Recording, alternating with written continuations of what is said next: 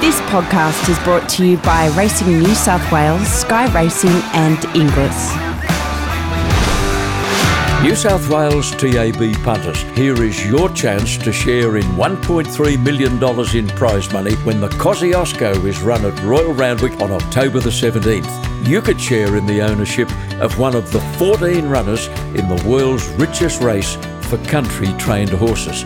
You're in the running if you purchase a $5 ticket via the Tab app or at your local TAB outlet or enter as many times as you like by purchasing multiple tickets. Ticket sales close on September the 7th and 14 winners will be drawn on September the 9th. If your name or the name of your syndicate is drawn, you'll then have the opportunity to select a horse to race in your entry. Then your negotiating skills will be put to the test as you endeavour to reach agreement with the owners regarding a prize money split. Belflyer won it in 2018, Handle the Truth won it last year. You could share in the ownership of the 2020 Kosciuszko winner when the big race is run at Randwick on October the 17th. Tickets are available right now via your Tab app or at your local TAB outlet.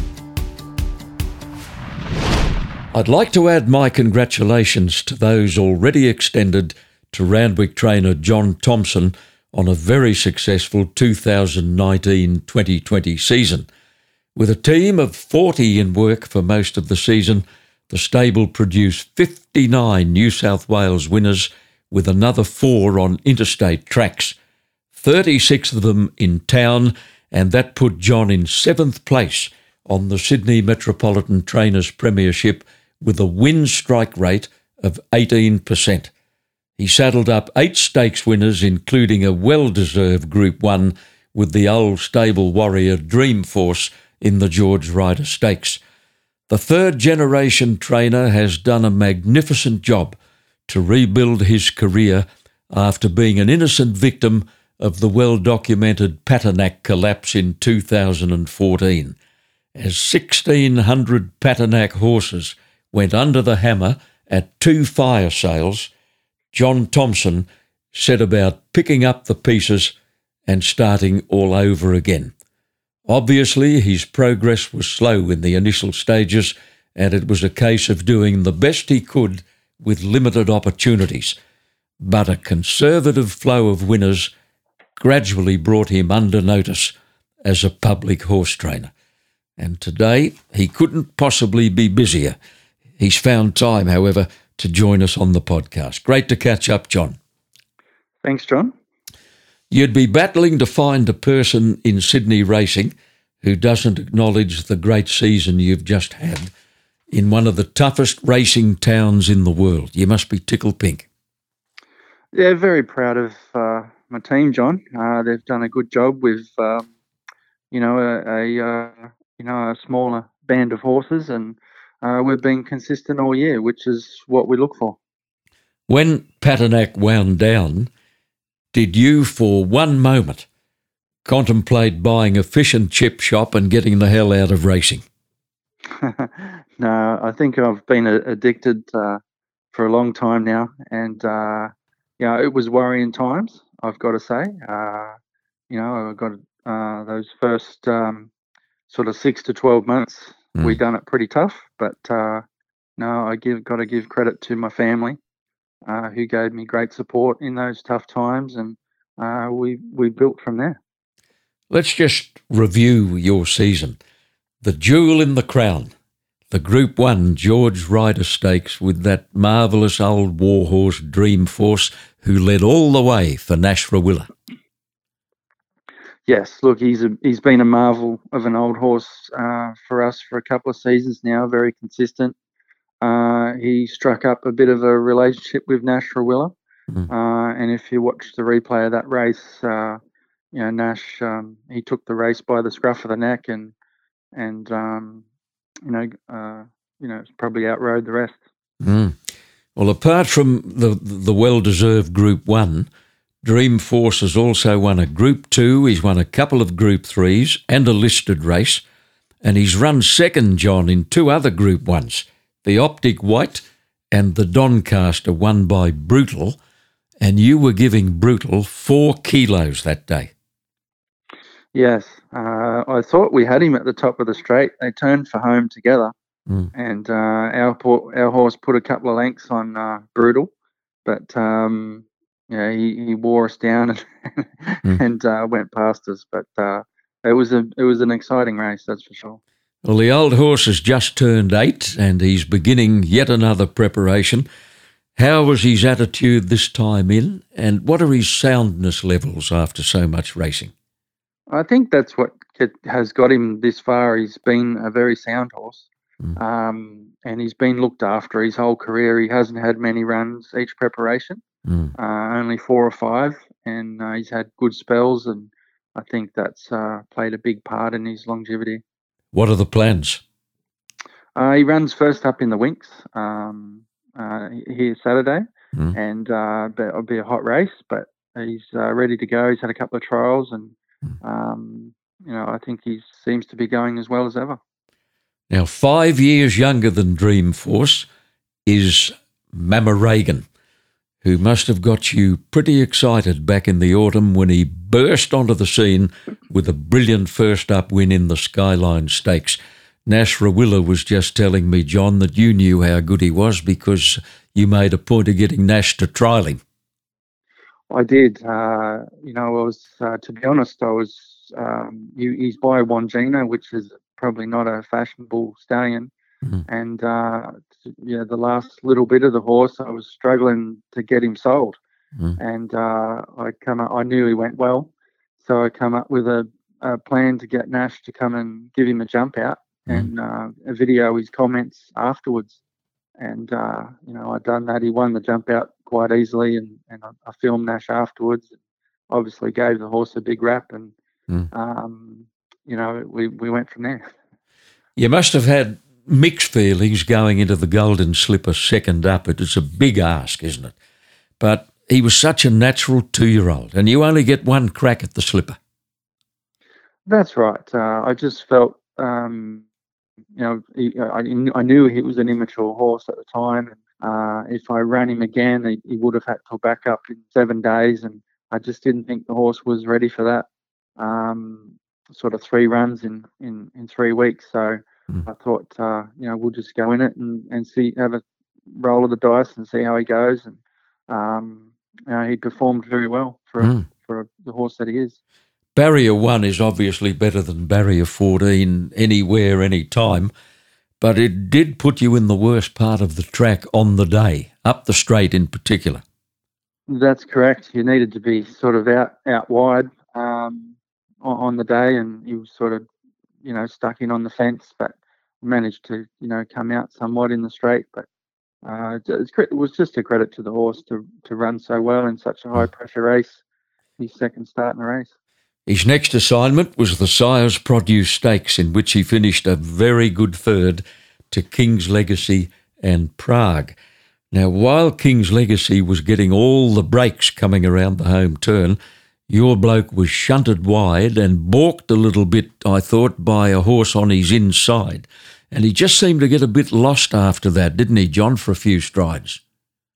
He did. He just lost momentum, and uh, yeah, you know, them sort of races, momentum's everything, and uh, it's the difference between winning and losing. The horse ran super, Mm. but uh, I dare say he should have finished a lot closer to the winner.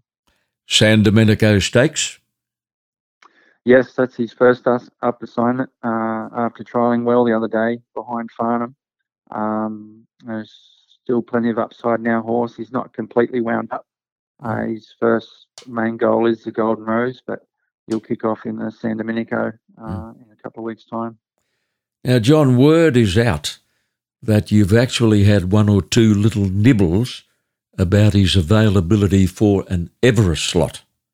Any truth in that? Uh, there is, yeah, a couple of uh, mentioned. You know, he's he's on their radar. Obviously, he would have to perform well in those uh, first couple of rounds. but uh, you know, I, I think uh, any any horse that runs well in the those lead-ins and and in the Golden Rose will will get uh, you know a call up for the Everest. Mm. And the win by Yes, Yes, Yes last year will open the door for three year olds in the Everest from here on in. That's right. Yeah, I, I think that's why uh, everyone will be looking at you know those races, and, and I think uh, by the look of things, this year's batch of three-year-old colts is a mm. a bit of a uh, vintage year. Primitivo got amongst the big prize money early in the year when he won the Magic Millions trophy over 2,400 metres with Glenn Boss in the saddle. You'd been stretching him out in distance, hadn't you, Primitivo? Yes, uh, I, have got to say uh, a bit of rap to the horse there because he, he ran in, in a mile race to start before and jumped to the 2400 on a wet track. So uh, I, I, think it was, you know, a big win um, to be able to do that. And obviously, a, a brilliant ride by by Glenn. Mm. Uh, he's, he's, he's just a, a big race rider that uh, you know brings it on those big days. You've done a wonderful job with a lovely mare called Fatouze during the season. She's won five races all up for 256,000 for prime thoroughbreds, including a stakes race, the Denise's Joy, which was run at Rose Hill this year. Uh, she's a really nice mare, John. She's a lovely horse. Uh, you know, she's just a, a, one of them horses that uh, reminds you what such a, a, beautiful animal the thoroughbred is. She's mm.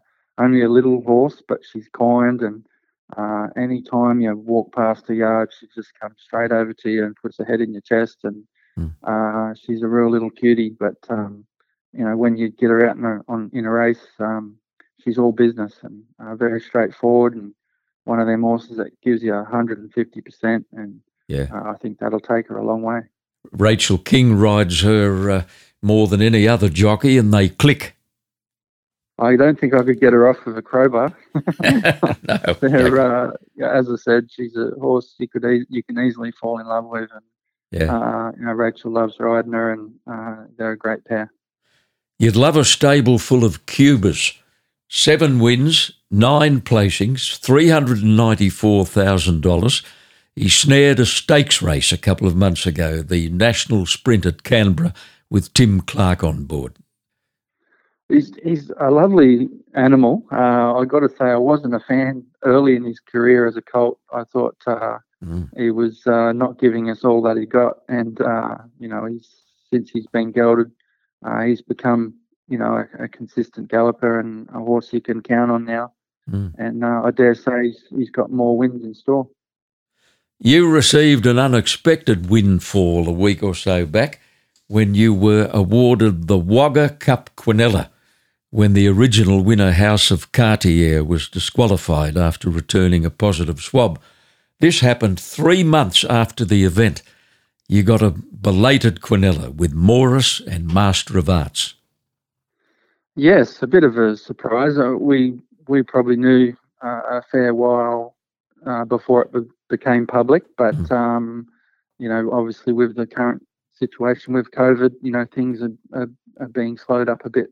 Uh, you know, getting to the bottom of it, but mm. Uh, it was a p- pleasant uh, surprise because the two horses that we ran in that, the older horses, um, Morris and Master of Arts, that we, that was their planned last start before retirement Mm. And uh, for them to, to end up going one two in the race was a, you know great for Waratah, who puts a lot into racing. Mm. Another great stalwart for the stable is Thy Kingdom Come. Five wins, nine placings, three hundred and forty-one thousand dollars. Half a dozen horses like Cuba and Thy Kingdom Come, you wouldn't have a worry in the world. No, he's uh, he's a bit of a favourite too. We we bought him off um, the Patinack farm for a hundred thousand, and mm. um, you know we had the mother uh, at Patinack, and um, you know it's just uh, uh, we knew the family, and mm. he's been able to be consistent over a few years now, and, and well and truly paid back uh, more than what we outlaid. You were in your mid teens when your grandfather, Vic Thompson Sr., passed away. He was a very astute small team trainer at Rose Hill who really knew how to get one ready. What do you remember of him, John? Um, he was a hard man. Um, you know, he, he, he, taught us, my brothers and I, from a young age, uh, how to work. That's for sure. Mm. Uh, you know, there was no sitting around. It was uh, in those days the stables were in the backyard, and Mm. uh, you know, we're always on the end of the broom or, or mixing feeds or, or doing something. But it installed us that into us at a young age, and it's I think it's um, it's done us very well throughout our life. Well, your dad took over those Rosehill stables on his father's passing, and then later, Jack and Bob Ingham went very upmarket when they constructed at huge cost the lavish Crown Lodge complex at Warwick Farm. And uh, today, of course, that's the place that houses the Godolphin team. Your dad was appointed head trainer. You left school and went to work for dad. I did. Uh, it was exciting times. You know, it was um, you know uh, at a time where the, the stable was being built and and growing, and um, you know there was uh, some great people you know working there like Peter Snowden, um, and uh, yeah, a, a lot of the staff that worked with us back in those days are, are still there to this day and uh, it was it was just yeah a great times. The dad uh, was obviously a good friend of Jack Ingham, trained for him for Mm. a long time, and um, you know had a, had a small team at Rose Hill and had a had a great strike rate for him, and Mm. um, you know when they went to the to the bigger stable, had good success with a lot of homebred, but um, I think in the end the the big numbers probably didn't suit dad Mm. uh, as much, but um, as a as a smaller team, but uh, and also you know the Inghams they wanted to get bigger and go interstate, so um, you know it just just didn't work out in the end. But uh, it was a good experience all the time.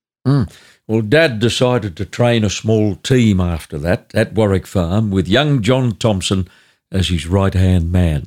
I think you were in that job for six years. Yes, uh, you know, it was it was a, a great time for me because it was, you know, I was the foreman and um, I had uh, my first experience with a Group One winner uh, examination, winning the Metropolitan. Jay Cassidy. And, uh, Jimmy Cassidy, yeah, and I, Mm. I'd done everything with that horse. You know, Did you? fed him, uh, strapped him, the lot. So Mm. uh, it was a it was a special moment. Yeah. Now, he was owned by a man with a European surname. I, I can't bring it to mind. You know, I con, uh, I can't even say it. Yeah. It was Yeah, a, a difficult one to pronounce. Something like that. Yeah. And I think his daughter accepted the trophy on his behalf that day.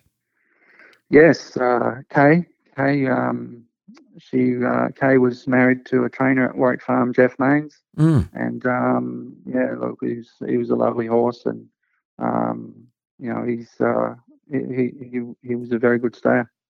By Zamazaan.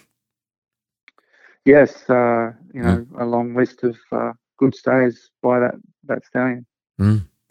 Well, by this time, you were feeling the need to spread your wings and work for other stables, and you landed a job with Bill Mitchell, who was flying at the time. And he had some lovely horses in the stable when you arrived there General Nediym, Kenwood Melody, Dignity Dancer, who was a smashing three year old. He won five straight at one stage, the spring champion, uh, then the Autumn Stakes at Caulfield, the Alister Clark, the AAMI Classic, and the Australian Guineas. Jim Cassidy rode him in most of those. I think you took him to Melbourne and looked after him all the way through.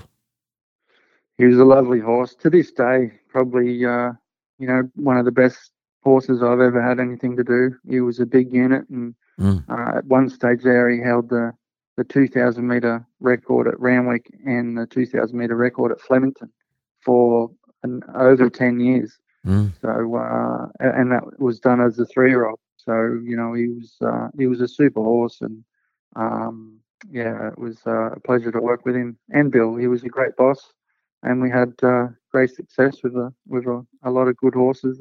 Another horse that was there at the time was a mare called Snippets' Lass, Mm. um, who is the mother of Snitzel. Goodness me. Uh, yeah, she's uh, it was it was good times. You were on friendly terms in those years with Matthew Smith, who'd been a long time foreman for Bart Cummings. Now, Matthew was about to launch his own training career, and it was he who suggested you should apply for the job. You did, you got it, and you were with the maestro for eight years.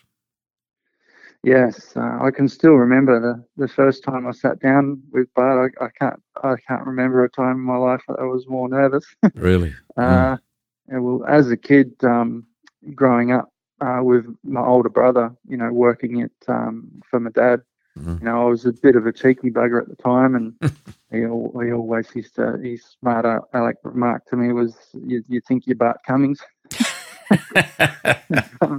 and lo and behold, you know, a few years later, I'm sitting in front of him having yeah. a conversation. So, hmm. uh, yeah, it was good, and I've never had more fun than I did in those eight years working with him. John, we'll just pause for a moment to clear a commitment on the podcast, and when we come back, we're going to talk about the offer, the job offer that came along, destined to change the course of your career and your life. Entries are now open for the 2021 Inglis Select Yearling Sales Series. The series will again comprise five sales Classic, Premier, Easter, Gold, and the Hunter Thoroughbred Breeders Association May Yearling Sale to be held at Riverside in Sydney and Oaklands Junction in Melbourne. Each of the three primary sales, Classic, Premier, and Easter, will retain their regular places on the sales calendar. Following its success this year, the Scone sales will be moved permanently to Riverside on May 2nd and May 3rd and will be rebranded the HTBA Yearling Sale. The Gold sale in Melbourne will be held on May 16th. To discuss the placement of your yearlings, contact a member of the Inglis Bloodstock team. You took 15 of Bart's horses to the Warwick Farm trials one morning, and as busy as you were, you somehow found the time to answer a call on your mobile phone. It was one hell of a phone call, wasn't it? It was. Uh, the phone rang and I was in the middle of saddling a horse and uh, I probably shouldn't have answered it, but I did. Mm. And uh, on the other end of the phone, it was uh, Nathan Tinkler. Mm. And uh, I thought it was someone playing a joke and did I was you? looking around for somebody standing behind a tree having a giggle. Yeah. But, uh, you know, he, he uh, he said he wanted to talk to me. He wouldn't. I wouldn't believe him. He said, "I'm telling you, it's me." Yeah. but uh, you know, anyway, he, he wanted to to meet with me. He'd been recommended um, by Anthony Cummings that uh, uh, you know he wanted a private trainer, and Anthony had given me a big rap, and um, he wanted to talk to me about that. And I've got to say, at the time, I probably wasn't interested in doing it. It came as a surprise. Mm. Um, but uh, you know, I had a chat to to Bart before I went and met him, and mm. uh, he said, "Well, you know, I guess you got a young family. You got to hear him out." And uh, you know, when I when I did sit down and talk to him, um, you know, he just made me an offer I couldn't refuse. Mm. And so John Thompson had landed the biggest training job in Australian racing at the time. First up, he put you in charge of a huge barn at Warwick Farm, housing about 120 horses. Later, he sent you to Randwick with 50 horses, and I think Jason Coyle took over at Warwick Farm. Uh, well, Jason was before me. Hmm. Uh, he he had a small string of horses uh, for Nathan at uh, at Warwick Farm, and uh, Nathan had horses with 20 other trainers around the country. But uh, basically, when I come in, I, I took over the lot, and um, you know, he wanted to bring it all in under one banner because he was finding it hard to keep track of everything. Mm. And uh, and once we got it all under the one banner, mm. he wanted to go bigger again and go into Queensland, Melbourne, and Adelaide. Mm. Well, since Nathan's dream evaporated, you must have said to yourself a thousand times over, how did I fall into that? But, John, how could you not?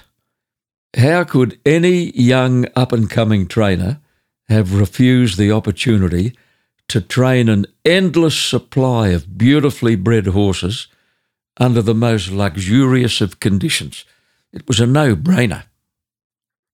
Yeah, I had to do it. Uh, if I didn't take the job, I think you'd be forever um, kicking yourself you didn't give it a go. Mm. Uh, obviously, you know, it, it, probably lasted great for two years, and mm. then from the last two years, uh, it was all starting to fall apart. Um, we didn't have any money and things like that to to run the things properly, but uh, uh it was still an experience for me. I, have you know got to train horses all over the country, big mm. numbers, um, work with some great people, mm. and um, and and won you know close to 500 races.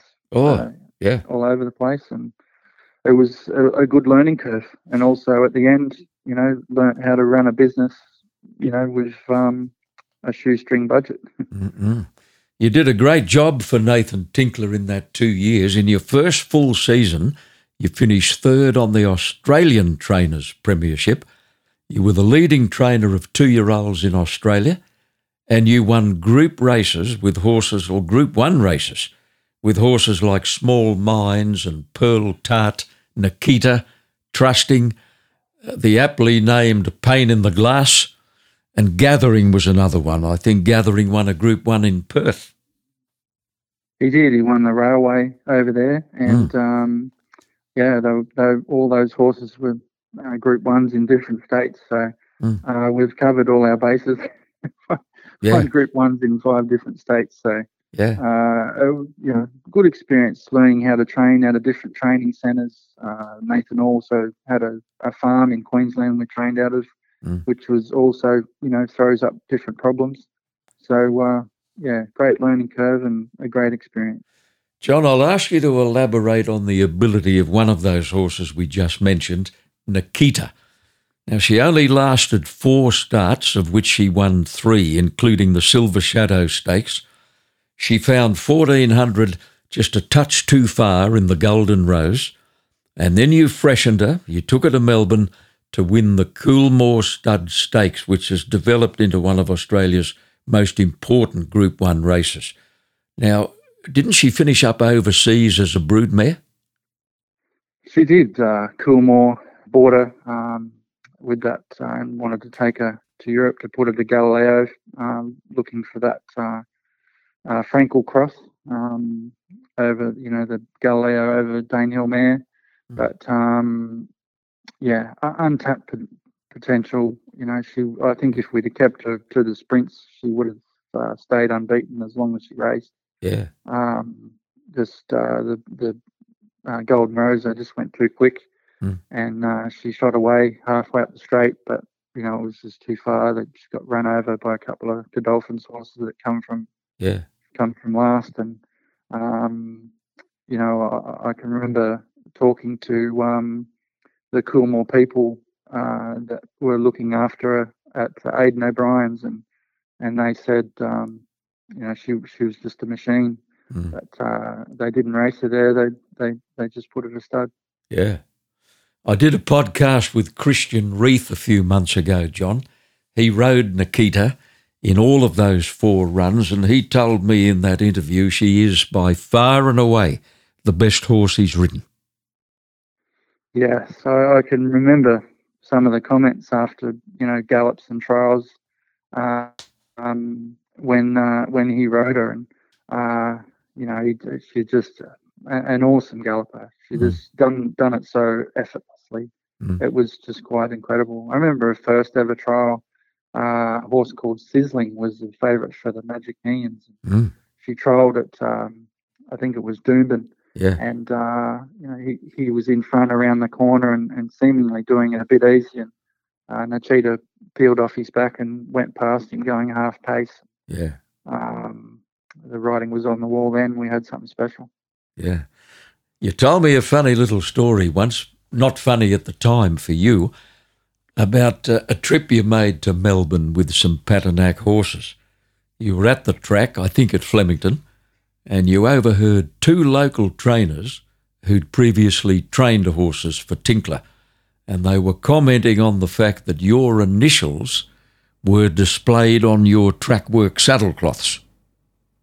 Yeah, it was it was actually Caulfield. It was my first trip to Melbourne. Was it? Yeah. And I'd only just taken over the Patinack team, and uh, mm. I got my initials put on the back of the saddle pads, and I'm happily to say now because we're great mates, uh, Mick Price and Peter Moody. Yeah.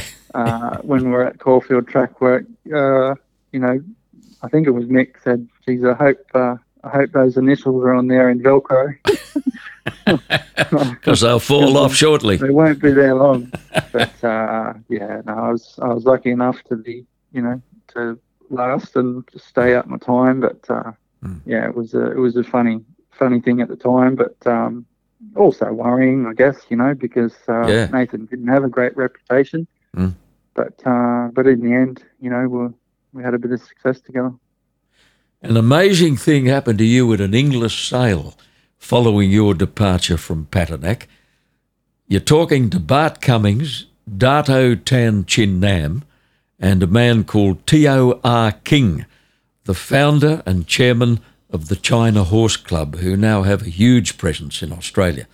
So you were in the right place at the right time. What happened? Yeah, it was at the uh, Inglis Easter sales, and um, uh, Mr. Teo was uh, setting up China Horse Club, uh, and he was looking for somebody to uh, go to China and oversee uh, a team of uh, 50 horses um, and prepare them for a race meeting over there, Mm. uh, and also um, design and build a, uh, a racetrack um, uh, in the early stages for them to race on.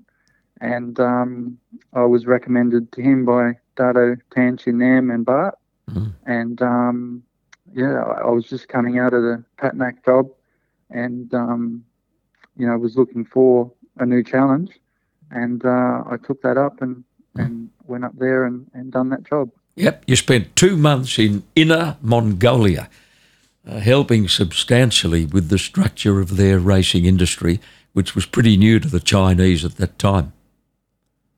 Yes, uh, you know, we um, you know we went to uh, Tianjin, which uh, you know was uh, is a big city, and uh, the government wouldn't give us permission to race on the track that we were, we were building there. So at the last minute, we had to move to Inner Mongolia, to uh, an old um, racetrack that was from that uh, the English troops had built in the war, Mm. and uh, yeah, we uh, there was uh, two teams of horses. Uh, the Australian team, which I took a, a, a four-man crew over to look after those horses, Mm. And uh, there was an Irish team that was looked after by Aidan O'Brien's crew, and uh, we had four international races on the day, and it was uh, was turned up.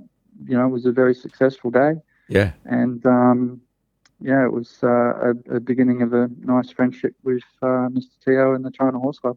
And very, very timely, wasn't it, John? I mean, you'd just come through an absolute battering and uh, you needed a diversion. Couldn't have been better timing. couldn't have been better timing. I, come back from that experience, and um, I think I had three horses in my stable in a 40 horse barn. Mm. And um, before I went, uh, but and um, bloodstock manager Duncan Ramage had bought about 30 horses in Australia, 30 yearlings for the China Horse Club. Mm. Uh, and when I come back to Australia, because Mr. Teo uh, had got to know me in my time up there and uh, realised that I was honest and uh, you know everything I said, right or wrong, Mm. uh, was what I believed to be true. Yeah. And um, he asked me if I'd go to um, Dato Tan Stud and look at his 30 yearlings and assess them all and, and give him my thoughts on them. Yeah. Uh, so I went and looked at them all and, and rated them how I seen, you know, 1 to 30 yeah. and um, gave him that list.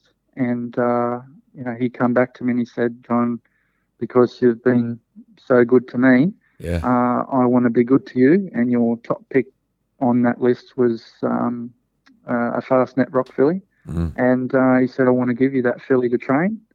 And um, hopefully, you know, we have some success together here in Thank, Australia. thank goodness he did. That is correct. That Uh, filly, that by was- the way, had been purchased originally, hadn't she, by Bart Cummings in New Zealand for seven hundred thousand. That's correct. Yes. Mm. Yeah. Well, I thought she was a standout in that group, and uh, you know, uh, she it turned out to be cheap. well, you were a good judge, mate. Her name was First Seal. She had 21 starts, six wins, and seven placings for $1.2 million. You won the Group 1 flight stakes with a beating a pretty handy filly called Winx. Uh, you ran second in the Spring Champion Stakes, uh, the Vinery Stud, and the Coolmore Classic. She won four Group 2 races. Now, John, at the end of her three year old season, she developed a keratoma, which is a benign tumour in a hind foot. And you believe to this day it robbed her of a big four year old year. No doubt whatsoever. She was she was racing below par uh, for a little bit there when she was running the seconds. I know she was running seconds in Group Ones, but mm-hmm. uh, we could tell there was something wrong, and it took us a while to get to the bottom of it because it wasn't um, showing, you know, normal symptoms of of uh, of a foot problem. Mm. But in the end, um, uh, we had to get an MRI done to find it, and uh, when they did, obviously operated and, and cut it out of a foot. Mm. But uh, you know, it was a, a, a, huge hole. Probably could have stuck your whole thumb inside a foot. Mm. And uh, yeah, it, it, just took a long time for that to come right, and um, probably robbed her of you know a good six or twelve months.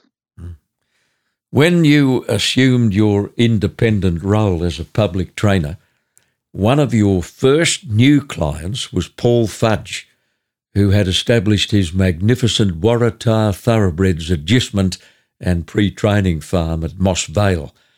He gave you to train an Irish bred gelding called Sir John Hawkwood, who started his career in England with Sir Michael Stoute.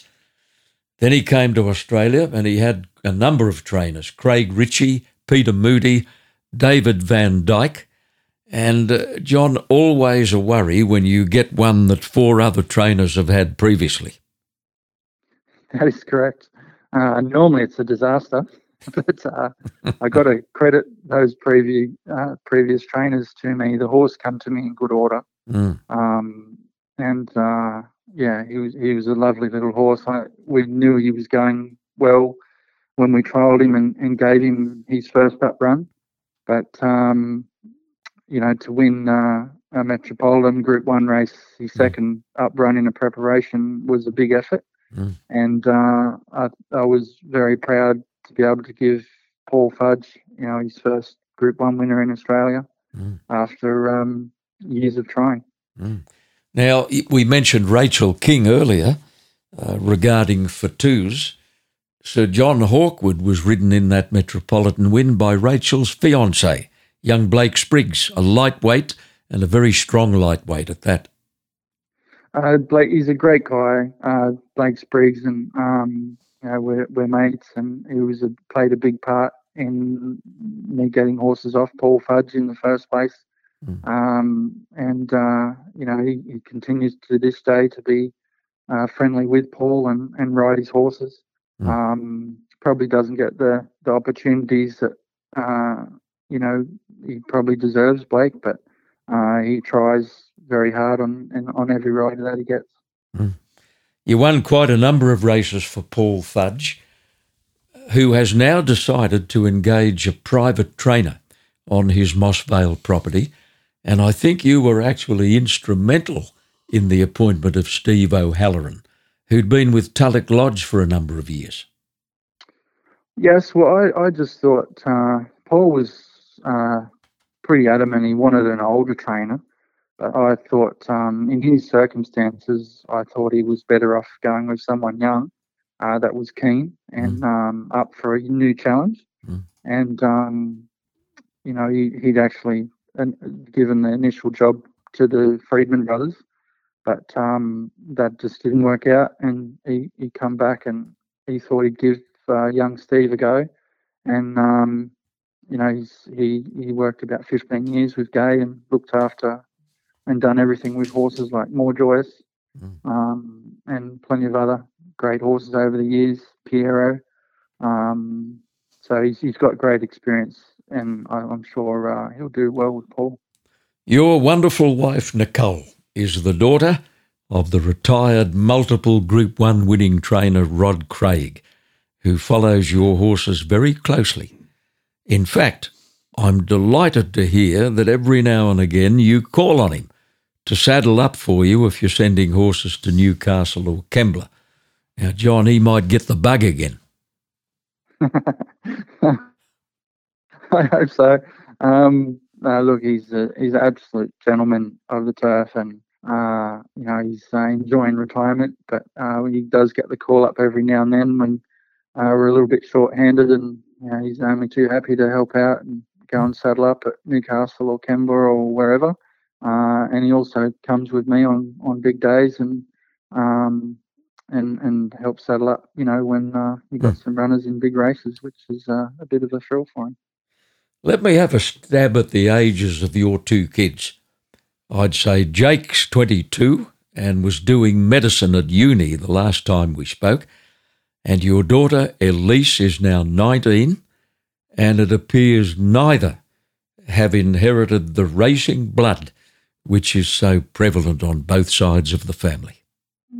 Yes, no, they've they've gone on to better things, but uh, you know, racing the racing life is obviously a hard life, but um, you know they they love coming to the races and, and watching my horses run, but uh, they're they're not interested in working in the in the industry. Well, John, it's been a delight having you on the podcast. Thanks very much for joining us. Congratulations on a fabulous season, nineteen twenty and uh, you're well on track with some nice horses in the stable to repeat that achievement in the in the current season. Great to catch up. Congratulations on all you've done. Thanks, John. I appreciate it. John Thompson on a podcast produced by Supernova Sound.